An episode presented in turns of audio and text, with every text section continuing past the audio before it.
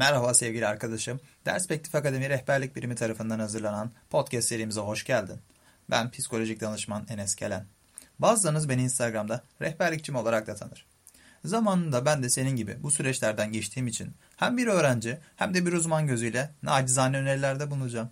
Dilersen daha fazla uzatmadan içeriğimize geçelim. Derspektif Akademi Rehberlik serisi başlıyor.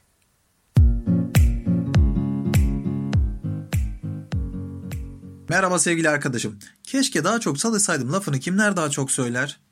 Ben sana söyleyeyim. Sınava çalışmayı aylar öncesinde bırakan ya da çok az çalışan öğrenciler. Çünkü sınav onun beklediğinden daha kolay, daha çok yapılabilir gelmiştir. Fakat öğrencimiz sınava öyle anlamlar yüklemiş, öyle zor görmüş ki o sınavı. Çalışmamış, çalışamamış. Ama son pişmanlık fayda eder mi? Etmez. O halde sen de aynı hataya düşmeyeceksin değil mi? Şimdi üniversiteye hazırlandığın için ergenlik döneminin gelecek kaygısının etkisiyle inişli çıkışlı bir ruh haline sahip olabilirsin. Bu çok doğal. Ama yalnız değilsin. Yani seni kimsenin anlamadığını ve bu süreci yalnızca senin yaşadığını düşünme sakın. İstersen bir gözlemci edasıyla YKS'ye hazırlanan öğrencilerin durumlarını bir değerlendirelim. YKS'ye hazırlanmak oldukça zor bir süreç. Oldukça da sıkıcı. Bu konuda sizlere hak veriyorum. Çünkü belirsiz bir gelecek için çalışıyorsun. Hangi üniversite olacak, hangi şehir olacak, istediğim yer olacak mı?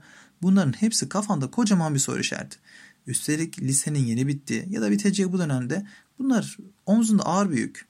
Peki sen bu ağır yükü nereye kadar taşıyabilirsin? Ben sana söyleyeyim en fazla sınava kadar taşırsın. Ki sınava kadar taşımak bile büyük bir meziyet istiyor. Düzenli çalışan öğrenciler ancak bunu başarabiliyor. Düzenli çalışanların bile şeyi oluyor böyle depresyonu oluyor. Hocam yeteri kadar çalışmıyorum benden daha iyi çalışanlar var diyor. Ama ben de onlara şunu söylüyorum. Eğer çalışıyorsan çalışmayandan bir adım öndesin. Yani senin sorun yaşadığın gibi bir başkası da sorun yaşıyor. Sorun yaşamayan hiçbir öğrenci yok. Karacaoğlan dediği gibi hastanın halinden ne bilsin sağlar. Her nere vardımsa dertliler ağlar. Aradım cihanı dersiz yok imiş. Bu dertli YKS öğrencisinin ruhsal durumunu gelin birlikte dört dönemde inceleyelim. Birinci dönem yılın başındaki dönemdir.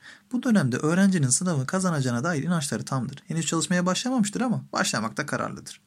Bu dönem öğrencinin ders çalışma konusunda bir zorlukla karşılaşmasına kadar devam eder. Zorlukla karşılaşınca ikinci dönem başlar. Ders çalışmaya bir türlü başlayamama, herhangi bir konuyu anlayamama, deneme sınavlarında istediği sonucu elde edememe gibi zorluklar öğrenciyi yıldırır. Bu dönemde öğrenci sürekli etrafındaki ona göre mutlu insanları gözlemler. En zor durumda olanın kendisi olduğunu düşünür. Kimsenin onu anlamadığını düşünür. Üstelik herkesin ondan bir beklentisi vardır. Benim oğlum bunu kazanacak, benim kızım bunu kazanacak. Ama bizimki batsın bu dünya modundadır.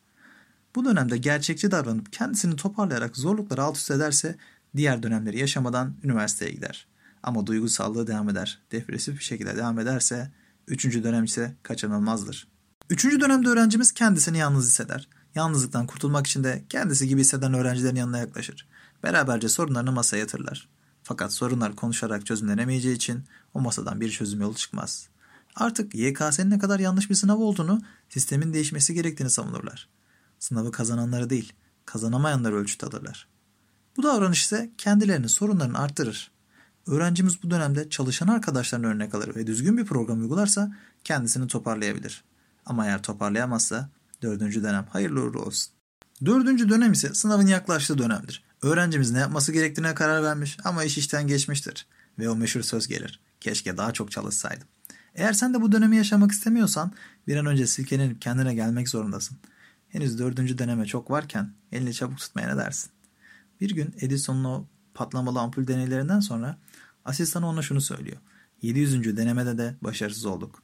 Edison ise ona dönüp hayır başarısız olmadık. Yapmamamız gereken 700 şey öğrendik.